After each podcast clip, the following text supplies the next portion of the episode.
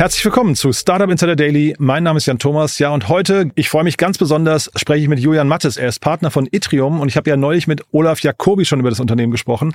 Itrium ist ein VC, den kennt man schon lange, seit siebeneinhalb Jahren im Geschäft, aber der hat sich gerade umbenannt, hieß bis vor kurzem Digital Plus oder Digital Plus Partners und äh, ja, hat einen neuen Fonds aufgelegt in Höhe von 400 Millionen Euro und die Dimension sagt schon, ist ein Growth Fund, ein Later Stage Fund und das habe ich zum Anlass genommen, um mit Julian natürlich zum einen über den Fonds und die Strategie und die Genese und die Entstehungsgeschichte zu sprechen, aber vor allem auch über die Märkte an sich. Und das fand ich super interessant, was Julian zu erzählen hatte. Steckt sehr viel drin, das Ganze aus einer anderen Perspektive als sonst. Deswegen freut euch auf ein tolles Gespräch mit Julian Mattes, dem Partner von Etrium. Startup Insider Daily. Interview. Sehr schön, ich bin verbunden mit Julian Mattes, Partner von Itrium. Hallo Julian. Hallo Jan, freut mich. Ich habe es richtig ausgesprochen, hoffe ich. Perfekt ausgesprochen, cool. also schon gut geübt. Ja, ich habe ja mit Olaf Jacobi neulich geübt und äh, tatsächlich, wir haben länger gerätselt und da musst du gleich mal erzählen, ihr habt euch umbenannt, deswegen ist der Name halt noch relativ ungewohnt, ne, für zumindest für die deutsche Zunge. Absolut. Ja? Also wir, wir wollen ja auch dementsprechend in aller Munde bleiben und ähm, de dementsprechend hier auch das ein bisschen kniffliger machen. Mhm. Wir sprechen über euren äh, neuen Fonds und der, der hat es ja wirklich in sich 400 Millionen äh, Euro. Das ist ja wirklich, also für heutige Zeiten und auch für, für den Standort Deutschland echt ein großer Fonds, ne? Ja, danke dir. Also sind wir auch sehr stolz, vor allem im aktuellen Umfeld, das zu haben und haben damit mit dem ersten dann zusammen jetzt so 750 Millionen an der Management und glauben auch, dass wir dann wirklich unseren Beitrag leisten können, vor allem hier gerade der Dachregion, aber auch europaweit, dann in dem Growth-Bereich ähm, letzten Endes Unternehmen zu unterstützen, die in dem B2B-Tech-Growth ähm, sozusagen Background herkommen. Und dann lassen wir vielleicht zwei, drei Sätze über eure Genese und die äh, Entstehungsgeschichte bis heute, weil, wie gesagt, ihr habt euch umbenannt, aber die meisten kennen euch unter einem anderen Namen noch, ne? Absolut. Also ich glaube, wir können ja mal nochmal anfangen zur, zur Genese ganz am Anfang. Ähm, also wir sind jetzt so ähm, knapp siebeneinhalb Jahre schon alt wir haben ursprünglich auf der Basis von ähm, zwei McKinsey-Partnern, die damals ähm, im deutschen Umfeld, aber auch Europa-Umfeld nochmal geguckt haben, dass es schon eine ganz eine große Funding-Gap gibt zwischen ähm, Deutschland, Europa ähm, und dann aber auch USA und teilweise auch Asien. Und die Diskussion war dann relativ schnell, auch zum Beispiel zusammen mit der, mit der deutschen Börse, sich zu überlegen, ob man da nicht einfach nochmal was aufsetzen könnte, auch einen, einen Vehikel. Und es war bevor dann auch der Axel und der Patrick sich überlegt haben, das selber zu machen, ähm, sind dann hingegangen und haben gesagt, hey, da gibt es eine wirklich große Gap. Also gerade wenn man drauf guckt, da hattet ja Olaf und du auch drüber gesprochen, dass vor allem halt natürlich in dem Growth-Bereich viele US-Investoren und auch deutlich mehr jetzt in den letzten Jahren noch dazugekommen sind und UK-Investoren auch da sind. Dass aber gerade das ganze Thema rund um ähm, regionale Investoren noch weniger ist. Und dann haben, haben die gemerkt, die beiden, dass rein aus McKinsey, also das ist auch mein eigener Background, das vielleicht auch nicht genug ist, um Investoren auch zu überzeugen und haben damals dann den, den, den Thomas Jetter, also der war ähm, lange Zeit bei Permira, hat auch bei Schroder Venture schon gearbeitet und damit Permira mit aufgebaut, also er aus dem Large Cap kommt. Und der ähm, Dirk Schmücking, der vorher bei ähm, General Atlantic und Investcorp gearbeitet hat, haben die beiden natürlich dann nochmal die Investmentseite mit dazu gebracht. Und gerade aus der Investmentseite in Kombination dann auch aus, aus dem McKinsey-Background haben wir gesehen, dass wir dann ein, ein starkes Team haben und auch insbesondere in der Dachregion, wo gerade auch im Growth-Bereich, also wo im Early-Stage-Bereich ja wirklich auch viel über die letzten Jahre schon passiert ist, noch eine Lücke da war, um die zu schließen. Und da war dann der erste Fund mit den 350 Millionen und jetzt haben wir gerade den Fund mit den 403 Millionen dann raisen können. Was reizt euch denn am Growth-Bereich? Also was wir sehr spannend fanden, ist das Thema darum, dass ähm, gerade mit den Hintergründen, wo wir von größeren Unternehmen auch oft kamen, also gerade Big McKinsey Background und so heißt ja, du hast ja oft auch mit großen Corporates gesprochen, den Unternehmen zu helfen, nicht den ersten Schritt zu machen, also gerade nicht in der Gründung oder sowas, sondern deutlich mehr in, wie kannst du Dinge institutionalisieren, wie kannst du wachsen, internationalisieren und dann auch die Nähe in Richtung Kapitalmarkt. Also gerade die Nähe schon auch in Richtung Börsen, aber auch Folgefinanzierung und diese Themen dran zu bringen, weil da glaube ich gerade viel von dem analytischen Verständnis, das wir mitbringen und auch gerade dem Orientieren an den richtigen großen Unternehmen dann auch deutlich ähm, den, den Unternehmen helfen kann. In den siebeneinhalb Jahren, die es euch jetzt gibt, wie hat sich der Markt insgesamt verändert aus eurer Sicht? Also es ist deutlich mehr dazugekommen. Also wenn man gerade auch sagt von, von dem ganzen Thema, was davor schon durch das Early Stage ähm, Ökosystem sich entwickelt hat, hat sich auch der Growth-Markt extrem entwickelt. Also wenn man gerade drauf guckt und es ein bisschen europäischer und internationaler sieht, Frankreich hat einen wahnsinnigen Schritt vorwärts gemacht. Also wenn man auch schaut, so Pendants zu uns, in Frankreich gibt's echt einige. Also keine Ahnung, wie jetzt ähm, auch Revaya mit ihrem zweiten Fund, aber auch dann so Partec, Infravia, ähm, Iris Capital, da gibt es schon richtig viele, also auch vom, vom Umfeld. Und dann natürlich sind die Amerikaner ganz, ganz stark nach Europa gekommen. Mhm. Also zwischendurch dann natürlich extrem nochmal mit den Hedgefonds, also die Zeit mit den Tiger Cups wie Tiger Global und so weiter, was sich ja jetzt da auch nochmal deutlich dreht. Aber es hat sich deutlich verändert, glaube ich, von der Sophistizierung. Mhm. Wobei auch in Wellenbewegung. Also wir merken mhm. jetzt gerade auch zum Beispiel wieder, dass im aktuellen Zeitraum die, die Amerikaner ein bisschen weniger wieder präsent sind mhm. und auch natürlich zum Beispiel Tiger fast gar nicht mehr oder gar nicht gar nicht mehr präsent ist. Diese Taktik oder Strategie von Tiger und, und, und Konsorten, so Couture und sowas, konntest du die nachvollziehen oder konntet ihr die nachvollziehen? Weil das, diese Wellenbewegung finde ich total bizarr äh, offen gestanden von außen betrachtet. Ich glaube, es lief jetzt auch nicht alles so richtig gut für die, aber konntest du die Strategie nachvollziehen insgesamt? Also ich glaube, was die von der Strategie gemacht haben, und da wäre ich auch gar nicht kritisch, war ja auf der einen Seite schon echt klasse. Also die sind hingegangen mit einem sehr großen, ähm, sehr großen Fund, vor allem auch mit gar nicht so der Zielsetzung, ganz, ganz hohe, hohe Returns für ihre Investoren zu holen, mhm. sondern vor allem eine sehr große Kapitalmenge von den Investoren sehr schnell zu drehen. Mhm. Und haben dann wie eine Art ETF aufgebaut auf die besten Assets. Mhm. Die haben für die besten Assets zwar auch wahnsinnig hohe Bewertungen gezahlt. Und ich glaube, was am Schluss die Herausforderung war, ein bisschen mit der Welle, dass sie das halt einfach in einem sehr kurzen Zeitraum investiert haben. Mhm. Weil die haben halt im Schnitt nachher einen Deal pro Tag gemacht. Die hatten ja dann riesen Bain-Teams dahinter mhm. sitzen, die auch, wir haben auch Investoren, äh, also beziehungsweise wir haben auch ähm, Co-Investoren oder auch Teams gesagt, das war die beste Due Diligence, die die je auf die Company hatten. Weil wenn einfach Bain 60 Company Calls mit ähm, irgendwelchen Kunden macht oder potenziellen Kunden, sind natürlich die Insights schon auch klasse. Die Herausforderung war, das haben sie halt alles in eineinhalb Jahren gemacht. Ach, das ist ja spannend. Ich, ich, dachte eigentlich, dass die DD dann genau darunter gelitten hätte. Jetzt sagst du das Gegenteil, ja? Nee, die haben super DD gemacht. Die Ach, haben ja. die nur outgesourced. Also die haben, also das ist ein bisschen anders. Couture hat das zum Beispiel anders gemacht oder teils auch Edition. Die haben auch aus den eigenen Teams, aber zum Beispiel Tiger selbst hat die, die DD halt an, an Bain outgesourced und die sind da mit richtigen Teams auf die Sachen drauf und haben da schon auch sehr, sehr tief gegraben und, und mhm. Bain macht eine gute Due Diligence. Mhm. Spannend. Jetzt hast du gerade von Kapitalmenge gesprochen, die mussten ja allokieren. Ähm, ihr habt jetzt 350 und jetzt 400 Millionen an der Management. Fühlt ihr euch mit dem mit mit der Dimension wohl oder oder würdest du sagen, das kann auch noch mal mehr werden bei euch in Zukunft? Ich glaube schon, dass das auch definitiv mehr werden kann. Also was man natürlich nur sieht, man muss ein bisschen aufpassen auch vom Mandat. Also das bei uns jetzt natürlich mit dem Mandat. Wir haben im ersten Fund haben wir sogar teilweise Tickets noch gemacht, die so 10 Millionen und dann Ticken auch kleiner waren, sind aber dann in Richtung 15 Millionen in Initialinvestment gegangen. Und da sind wir jetzt auch noch. Also 15 mhm. Millionen Initialinvestment, so klassisch Series B wenn du dann richtig größer wirst, und es ist jetzt mal spannend auch zu sehen, wie das dann bei, ähm, bei One Peak oder auch bei Highland zum Beispiel aussieht, du musst natürlich schon anders dann deployen, wenn du einen Milliardenfund hast. Mhm, oder auch genau. Vitruvian hat man das ganz krass gesehen. Also Vitruvian ist ja dann definitiv auch mehr hochgegangen.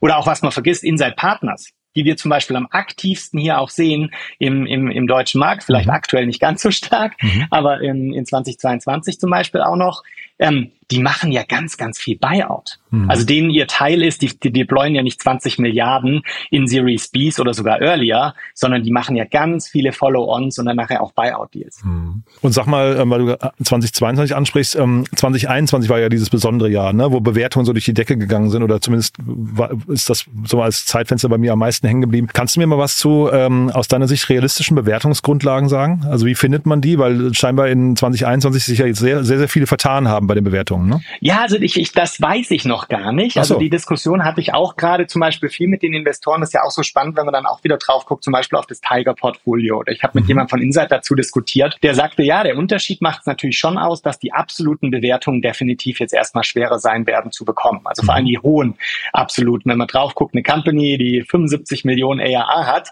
und ich habe da drauf einen 50 mal ARA Multiple bezahlt, wird es einfach wahnsinnig schwer sein, so viele Outlier zu geben, die gerade vor allem dann zum Beispiel auch in, in Deutschland, Europa, USA aber trotzdem auch, einen Exit noch erzielen, der dann, keine Ahnung, drei, fünf, zehnmal, was auch immer, Multiple für die Investoren erzielen kann. Mhm. Das ist aber anders, wenn ich das zum Beispiel earlier gemacht habe. Also wenn ich in eine Company reingegangen bin, die von mir aus drei oder fünf Millionen ARA hatte, ist natürlich so ein 20 oder 100 mal Multiple vielleicht auch gerechtfertigt, wenn die Company es schafft, über Zeit zu wachsen. Weil der größte Hebel bei uns im Crows ist ja letzten Endes Revenue-Wachstum. Und wenn eine Company über fünf Jahre schafft, jeweils 100 Prozent zu wachsen, kann so eine Company natürlich schon in eine Bewertung reinwachsen. Was mhm. nun natürlich der Riesenunterschied ist, wo ich dir schon recht gebe, ist, der Kapitalmarkt preist momentan Softwareunternehmen eher bei ähm, 5, irgendwas mal Und ähm, das war halt in 2021 teilweise auch beim Kapitalmarkt bei 2030 mal. Mhm. Und das ist halt natürlich schon eine Gap und ich gehe auch nicht davon aus, dass die Interest Rates und das Thema sich so schnell ändert, mhm. dass in mhm. drei bis fünf Jahren ich dann einfach wieder über diese äh, Multiple Expansion schon so einen Wahnsinnszusatzgewinn machen kann. Also deswegen, ich glaube auch zu deinem Punkt, ja, die Valuations mhm. in 2021 waren hoch. Wie macht man das? Ich glaube, es ist schon immer ein Comparable-Thema, auch ein bisschen gucken, was sind andere Transaktionen. Aber am Ende ist es das natürlich auch die Diskussion drauf zu schauen mit den Teams, was ist auch realistisch möglich mit einem bisschen Margin for Error. Weil wenn ich natürlich auch Riesenbewertungen raise, und das sieht man momentan zum Beispiel im Markt ganz, ganz, ganz krass, die, die in 2021 zu wahnsinns hohen Bewertungen geraced haben, die versuchen natürlich auf Teufel komm raus, jetzt keine Downrounds zu machen. Und es wird aktuell sehr, sehr schwer sein. Mhm. Vielleicht bevor wir über Downrounds sprechen, nochmal ganz kurz, ähm, es gab ja jetzt diese Riesenrunde von Mistral zum Beispiel hier aus Frankreich, ich hoffe, ich spreche sie richtig raus, äh, aus, ne? also KI-Bereich. Ähm, ja. Ist das, also gibt es so ein, zwei Segmente, wo du sagst, die funktionieren trotzdem noch nach den 2021er Maßstäben? Also ich glaube, dass gerade natürlich das ganze Thema ähm, AI ähm, in aller Munde ist und auch da läuft. Und wenn man natürlich da auch in dem ganzen Generative-Thema unterwegs ist, da kann es natürlich Themen geben, die ein wahnsinnig großes Potenzial haben und auch einen riesengroßen Markt abdecken.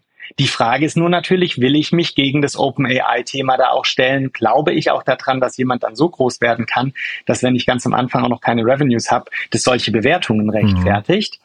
Ich glaube, es gibt ein paar Märkte, die, die Rückenwind haben. Wir sehen es zum Beispiel im HR-Tech-Bereich, wir sehen es im Cybersecurity-Bereich und ganz stark im Sustainability. Also der ganze kleine Tech-Sustainability-Bereich ist momentan mhm. auch noch durchaus hohe und teilweise auch noch wirklich ähm, 2021er Zeiten Bewertung. Also mhm. da gibt's ja schon auch gerade noch ein paar Sachen, Pigment, Penny Lane oder jetzt auch Quantexa, ein bisschen mhm. größer, wo schon auch noch echt sehr hohe Multiples gezahlt werden, die deutlich jenseits teilweise der 30, 60 oder was mal ERA-Multiples sind. Du hast gerade gesagt, dass ähm, Unternehmen versuchen auf Teufel komm raus, die Downround zu vermeiden und das hat ja wahrscheinlich auch also mit, mit strukturierten Runden hinterher, mit irgendwelchen, weiß nicht, äh, schwierigen äh, Vertragsmodalitäten zu tun. Äh, warum will man Downrounds überhaupt vermeiden? Was ist das Schlimme an der Downround?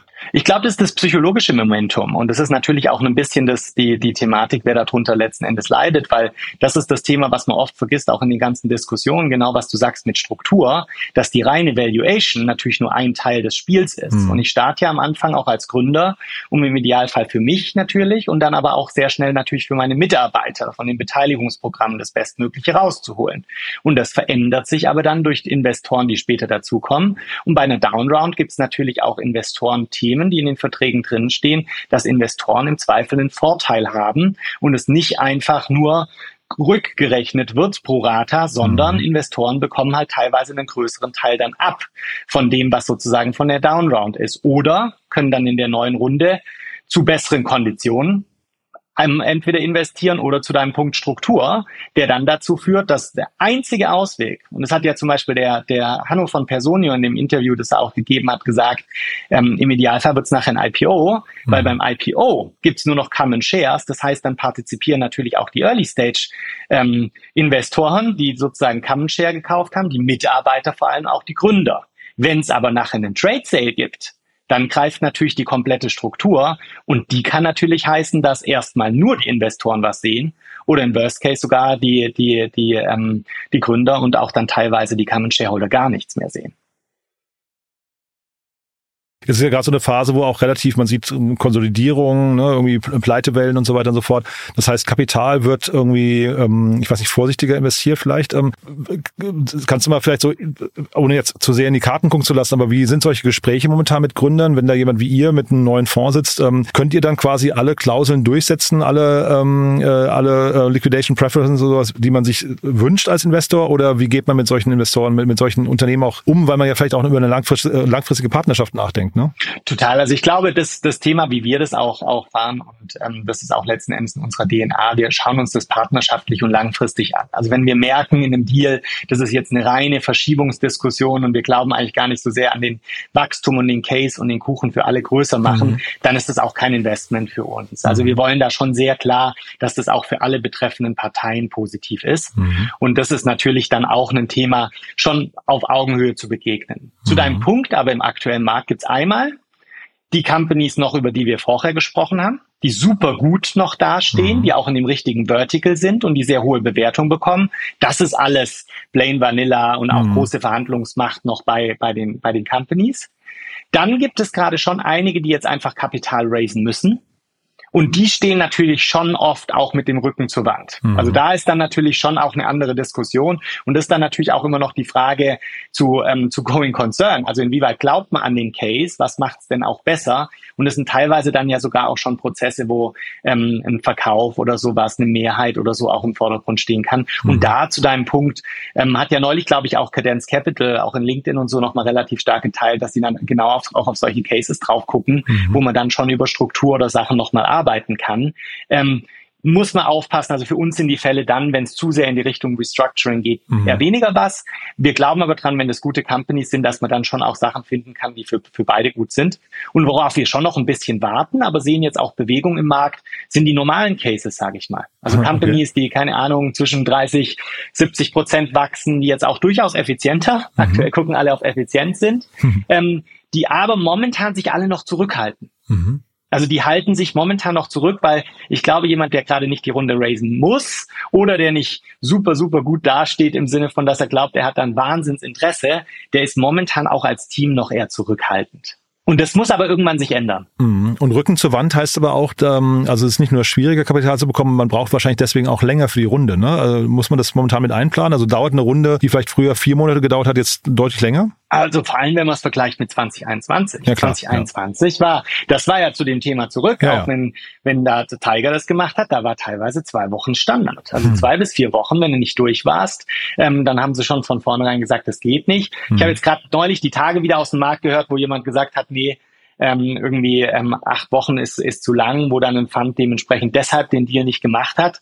Das hört man momentan aber eigentlich weniger, weil man darf ja auch nicht vergessen, die Teams, die Companies müssen ja parallel das, das ähm, operative Geschäft machen. Das mhm. heißt, es ist oft ja auch gar nicht nur im Interesse von einer Company zu versuchen, das auf Teufel komm raus durchzuhauen, sondern ich glaube, wenn so ein Prozess zwei bis drei Monate dauert und man sich gemeinsam ja auch da kennenlernt mhm. und wir sehen den Prozess ja auch als gemeinsame Strategiefindungsdiskussion. Mhm. Das ist ja nicht nur sozusagen so, man kommt einmal rein, checkt die Boxen und dann ist fertig, sondern das geht ja im Idealfall auch zu Ihnen Dialog über der Post-Investment dann richtig losgeht und man sich ja natürlich auch gegenseitig hilft und der Investor auch ja was mitbringt. Und du hast Personio gerade angesprochen, in dem Kontext des IPO, also dass die IPO die richtige Weg sein könnte. Wie ist denn das IPO-Fenster äh, perspektivisch? Weil das ist ja für euch wahrscheinlich als Later-Stage-Investor auch durchaus wichtig, ne?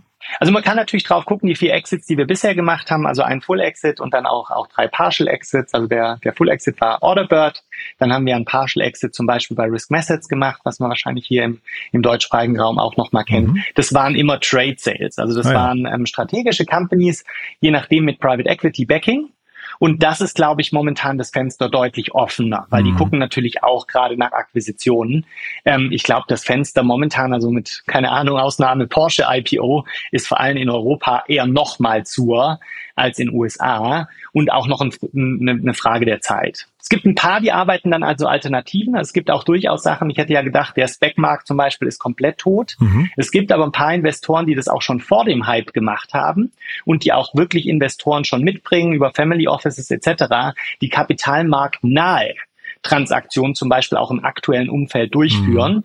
Ähm, die dann aber nicht jetzt komplett gehypt valuation-mäßig und so sind, die aber auch eine gewisse Größe brauchen. Aber deswegen zu deinem Punkt, ich glaube auch der Exit-Markt, das dauert eher noch, bis wieder IPO oder sowas die, die absolut gangbare Alternative auch zum Trade Sale wird. Aber du glaubst, es kommt nochmal wieder, weil das wäre jetzt fast meine Befürchtung. Es haben sich so viele Leute jetzt die Finger verbrannt mit irgendwie dieses, dieses Thema Private versus Public Valuation. Ähm, da ist ja also ne, mit unter 80, 90 Prozent Wertverlust äh, erzielt worden. Ähm, du glaubst, es kommt trotzdem nochmal wieder. Das heißt, man, man gewinnt Vertrauen irgendwann wieder zurück. Da glaube ich ganz fest dran. Und ich ja. glaube, die Frage ist ja nur eher, ähm, ist der Markt dann bei einem 20, 30, 40, 50 ARA Multiple dann mhm. auch für diese Börsengänge? Oder ist es dann eher vielleicht, und ähm, da glaube ich schon mehr an die vielleicht zehnmal und dann mhm. vielleicht auch an die zehnmal Current ähm, in dem Umfeld. Ähm, aber ich glaube auch, dass die 5,5 oder was das jetzt momentan ist, eher auch zu niedrig ist. Weil ich glaube schon, wenn man sich anguckt, das Underlying Business, und das sind ja auch die, die, die, die Softwaregeschäfte, gerade mit den Recurring Revenues zum Beispiel, die leisten ja schon auch einen sehr positiven Beitrag mhm. und helfen den Companies mit einem realen ROI. Das ist ja mhm. jetzt nicht irgendwie neuer Markt und darunter hängt eine Website, wo in Wirklichkeit dann gar kein Geschäft irgendwie ist, sondern das sind ja schon reale Geschäfte. Aber mhm. die Frage ist zu deinem Punkt natürlich, was ist dann die faire Bewertung? Mhm. Wie lang dauert's? Und wer sind dann letzten Endes auch die Käufer, wo natürlich viel Trust verloren wurde und ganz großer Punkt jetzt, die Alternativen wieder da sind mit steigenden Zinsen. Mhm, Wenn ich für einen Corporate genau. Bond gerade, keine Ahnung, neun Prozent bekomme, mhm. dann kann ich mir natürlich schon auch die Frage stellen, will ich jetzt in, in, in den Private-Sachen reingehen, was natürlich trickier ist. Das ist ja auch genau die Frage, die du mit Olaf diskutiert hast zu dem LP-Environment. Mhm, genau. Also wie investieren gerade unsere Investoren, die natürlich auch viel zurückhaltender sind und teilweise auch Allocation-Probleme haben, weil natürlich plötzlich jetzt der ganze Public Markt ganz anders darstellt. Mhm. Und du vielleicht nochmal zu eurer Grundmotivation oder Grundidee. Du hast ja vorhin gesagt, es gab dieses Funding Gap ähm, Europa versus USA und Asien. Was ist denn eigentlich aus deiner Sicht der relevante Punkt? Warum, warum sollte man denn als Startup oder im Startup-Ökosystem überhaupt auf regionales Geld, auf regionales Kapital zurückgreifen? Ich glaube, was man relativ häufig gar nicht sieht, ist, dass auch Unternehmen in unserer Größenordnung und wir investieren in Unternehmen ab 5 Millionen ähm, Revenue oder ERA schon noch wahnsinnig viel im Austausch und im Netzwerk und solchen Sachen profitieren können. Mhm. Ich glaube, wir sind zum Beispiel ein sehr aktiver Investor, also wir versuchen alles, was wir, was wir haben, bestmöglich auch für die Companies nutz, nutzbar zu machen. Das heißt also, wir helfen zum Beispiel auf der HR-Seite, auf der Finance-Seite. Wir bringen Leute mit rein, die zum Beispiel aus unserem Corporate Network kommen, was dann auch manchmal so ein bisschen Türöffner sind. Und das haben wir zum Beispiel gerade ganz stark in der Covid-Zeit gemerkt. Da kann ich dann halt einfach nicht mal kurz in die USA fliegen mhm. für einen Board oder mich austauschen. Und viele von den Sachen, und Klar, auch wenn man denkt, natürlich unsere ganzen Companies, die alle super sind, die haben aber natürlich auch Herausforderungen. Mhm. Und das, das ist, glaube ich, vor allem im aktuellen Umfeld so. Und wenn ich zum Beispiel als Board entscheide, jetzt vielleicht auch mal ein bisschen effizienter zu sein und im, im Worst Case dann auch ähm, Mitarbeiter rauszunehmen, das sind aus meiner Sicht keine Diskussionen, die man mal kurz über ein Zoom-Meeting hat, sondern da ist es schon im Idealfall so, dass man sich wirklich auch trifft. Also ich glaube, Proximity macht da einen Unterschied und regionale Dinge zu verstehen und wirklich auch so ein bisschen ähm, einen Tribal Knowledge mitzubringen, ist mhm. ja nicht nur das Thema, wo wir zum Beispiel die großen ähm, Companies auch kennen, wissen, wie längere Sales Cycles funktionieren, sondern auch das ganze Thema zu verstehen, was heißt halt wirklich DSGVO und ein Portfolio dann zu haben, wo man vielleicht auch mal als Company jemand anderen anrufen kann, der halt verstanden hat, dass in Deutschland vielleicht die, ähm, die rechtlichen und, ähm, und regulatorischen Rahmenbedingungen schon auch echt anders sind als in USA. Ja, Finde ich spannend. Ich hätte jetzt fast gedacht, also ähm, weil ich meine, ein paar von den Punkten, die du gerade angesprochen hast, sind ja erst in den letzten Jahren entstanden, ne? Mit ähm, Zoom-Meetings, dann durch Corona und so weiter und so fort. Ich hätte fast gesagt, es geht eher um die Wertschöpfung, ne? dass man sagt, man, man möchte eigentlich nicht, dass quasi äh, Gewinnabschöpfung im Ausland passiert für Dinge, die hier wirtschaft, äh, wirtschaftet werden. Dass eigentlich möglicherweise tolle Firmen wie Personio oder sowas plötzlich irgendwie Asiaten, USA, aber weniger den, den Europäern, Deutschen gehören. Ich glaube, das spielt definitiv eine Rolle, wenn man drauf guckt, gerade auf das ähm, Public Money Thema von European Investment Fund, KfW mhm. etc. Mhm. Und oder jetzt gerade noch mal deutlich mehr auch bei den ganzen Defense-Themen, die gerade aufkommen. Ja, ja. Also da ist es, glaube ich, definitiv auch der Antritt und da sind wir natürlich absolut auch ein Verfechter davon, dass natürlich Regionalität aus dem Gesamtökosystempunkt gewahrt werden muss. Wenn man jetzt aber nur ins Day-to-Day-Business reinguckt von den Companies oder unserer Prof ähm, Proposition, warum differenzieren wir uns gegen andere, dann merken wir schon, dass durchaus das regionale Netzwerk, die Nähe davon, auch jemand mitbringen zu können, der dann wirklich dann auch vor Ort ist von unseren Advisory-Partnern. Also keine Ahnung, um ein Beispiel zu nennen als wir investiert haben bei, ähm, bei Seven Senders zum Beispiel im Logistikbereich, mhm. ist der Achim Dünnwald, der der ehemalige CEO von der Paketsparte von ähm, DHL war, mit uns da reingegangen und ins Board gegangen. Das ist natürlich ein ganz anderer Unterschied, als wenn ich jetzt den US-Investor habe, mhm. der dann vielleicht auch jemanden hat, der super Erfahrung im Logistikmarkt hat. Aber dann ist zum Beispiel für, für Seven Senders das deutsche, das europäische Geschäft natürlich schon nochmal sehr relevant. Mhm. Und das macht schon einen Unterschied und da kannst du natürlich dann schon über regionale Netzwerke spielen. Also deshalb dein Punkt 100% richtig, aus Gesamtsicht absolut, aus Company-Sicht selber. Und da müssen wir uns natürlich dann nachher auch differenzieren und messen lassen dran, ähm, merken wir, dass da natürlich schon die, die, die, die große Rolle auch aus anderen Sachen steht, weil, sind wir mal ganz fair, wenn gerade wie, wir hatten ja Personio angesprochen, mhm. ein ganz, ganz kompetitiver Prozess läuft und wir versuchen uns zu differenzieren, dann ist es natürlich für uns auch klar, wir müssen andere Sachen mitbringen als jetzt einen Excel oder Insight, ähm, die letzten Endes ja auch schon die historischen Track Record und die Reputation haben, mhm. die wir uns natürlich über Zeit erstmal aufbauen müssen. Und dieses Mitbringen, du hast ja vorhin auch ganz kurz Corporates angesprochen im, im Kontext eurer Entstehungsgeschichte. Ist das quasi, also sind Corporates eure LPs oder äh, vielleicht kannst du dazu noch was sagen, welche Nähe ihr zu Corporates habt? Genau, also wir haben durchaus auch Corporates als LPs. Wir haben ähm, Family Offices, was bei uns der größten Teil ausmacht, mhm. und Institutionals. Die mhm. sind alle mit da drin, aber wir nutzen gerade den Austausch mit Corporates, die entweder investiert sind bei uns mhm. oder aber auch teilweise gar nicht investiert sind, um aber den Dialog zu pflegen und einmal natürlich unsere Portfolio-Companies vorzustellen, aber andersrum das auch sehr aktiv für uns für die Due Diligence zu nutzen, weil das meistens dann echt auch ein Win-Win-Win sein kann. Also das heißt, wenn wir dann gerade mit ähm, einem Corporate zum Beispiel über Thema X sprechen, dann können wir den Gründer mit dem Corporate verbinden und kriegen natürlich daraus auch nochmal das Feedback, wie letzten Endes da eine, ein potenzieller Kunde oder ein Kunde da drauf schaut auf das Thema. Und das ist auch für die, für die, für die Gründer sehr spannend und die Teams, nicht, weil wir versuchen, bessere Sales zu sein als sie selber, also das ist jetzt kein skalierungsfähiger Ansatz, mhm. aber weil das natürlich durchaus nochmal andere Türen öffnet und vor allem auch dadurch nochmal sehr, sehr schnell Feedback und, ähm, und auch nochmal Insights gibt, die ich vielleicht je nachdem, wenn ich das als, ähm, als Gründer oder Teams im klassischen Sales mache, gar nicht so habe. Mhm.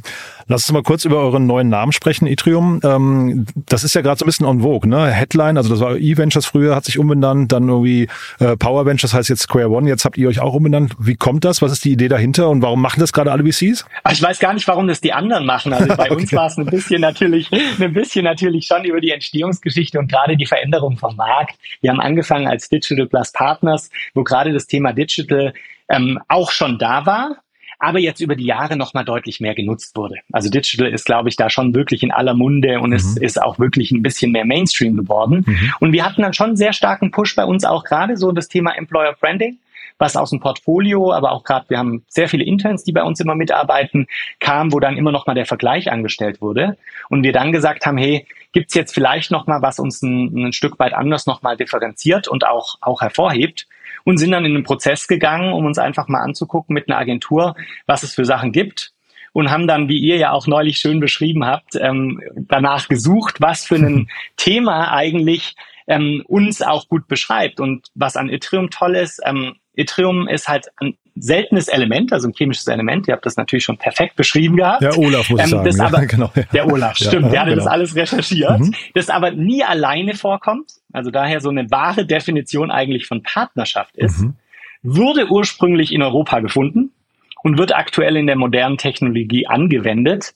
Und natürlich das Schönste daran, es kommt in den Sternen vor. Das heißt also dementsprechend ist da sehr viel Fantasie und Themen auch drin, wie wir gemeinsam mit den Teams in die Sterne mhm. quasi ähm, wachsen wollen und unterstützen wollen. Und da, da finden wir uns total wieder und haben dann auch natürlich damit das, das, das Rebranding jetzt im Rahmen des ähm, zweiten Funds natürlich auch nochmal genutzt, um das als Relaunch zu machen. Du, und wer jetzt mit euch vielleicht träumen möchte von den, von den Sternen, von diesen ähm, schönen schönen Partnerschaften. Wer darf sich bei euch melden? Bei uns darf sich ähm, jede Company melden, die im B2B-Tech-Umfeld ist im Idealfall in Richtung 5 Millionen ähm, ARR oder Revenues groß ist oder aber die Ambition hat, da relativ bald hinzukommen, also in den nächsten ein bis zwei Jahren. Wir helfen gerne auch schon früher. Das müssen auch nicht nur reine Software-Themen sein. Wir sind auch relativ offen und agnostisch dazu, Themen anzugucken, die ein Stück weit eine Hardware-Komponente oder andere Sachen haben. Ähm, und insbesondere sind wir interessiert an Companies, die einen Dachbezug haben. Also das mhm. können Companies sein, die in, also in Europa normalerweise und sich dafür interessieren, gerade in Deutschland zum Beispiel in den Markt zu kommen oder natürlich aus dem Dachmarkt kommen.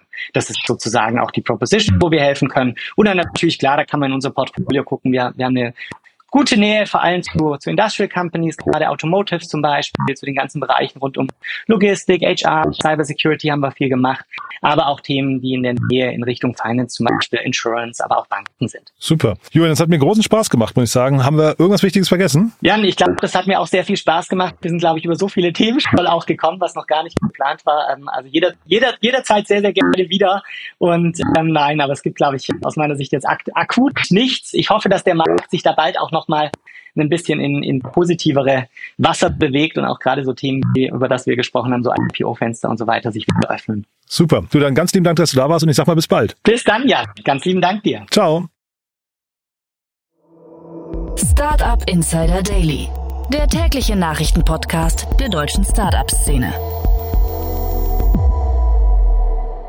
Ja, das war Julian Mattes, Partner von Etrium. Ich habe es euch vorher gesagt, ein tolles Gespräch. Ne? Also ich glaube, da konnte man viel lernen, viele Insights über die aktuelle Marktsituation, über die Perspektive von Later Stage VCs auf den Markt, auf den globalen Markt, aber auch auf Deutschland, Europa im Speziellen. Ich fand es super interessant. Julian und ich, wir haben uns schon verabredet für ein Folgegespräch. Ich glaube, da gibt's immer mal Anknüpfungspunkte, über die wir sprechen können. Ähm, ja, ich hoffe, euch hat's gefallen. Wenn dem so sein sollte, wie immer die Bitte gerne weiterempfehlen an Menschen, die ja hier mal reinhören sollten, die vielleicht speziell Etrium kennenlernen sollten, die vielleicht die Gedanken und die Perspektive von Julian kennenlernen sollten. Ich fand es auf jeden Fall super interessant. Mir hat's gefallen. Ich hoffe euch auch. So, Ansonsten noch ganz kurz der Hinweis auf unsere Plattform. Ihr wisst, wir bauen Deutschlands größtes Netzwerk oder eigentlich hoffentlich irgendwann Europas größtes Netzwerk für die Startup-Szene. Auf www.startupinsider.de findet ihr jetzt schon jede Menge Profile von Startups mit ihren Investoren, die Gründerteams, ganz viele News dazu, Podcast, ein großes Jobboard und so weiter und so fort. Das Ganze ist natürlich noch im Aufbau, aber wir freuen uns natürlich zum einen, wenn ihr euch das mal anschaut, uns vielleicht Feedback gebt oder das auch schon mal weiterempfehlt. Vielleicht findet ihr dort auch schon die eine oder andere interessante Company. Es gibt tolle Filterfunktionen. Also ja, ich bin gespannt, wie ihr es findet. www www.startupinsider.de. Ich glaube, es lohnt sich. Und wie gesagt, gerne Feedback entweder per Mail oder auf LinkedIn. Wir freuen uns auf jeden Fall über jede Resonanz. So, das war's von meiner Seite aus. Ich hoffe, es hat Spaß gemacht. Danke fürs Zuhören. Vielleicht hören wir es nachher nochmal wieder und falls nicht nachher, dann ja, hoffentlich spätestens morgen. Bis dahin, alles Gute. Ciao, ciao.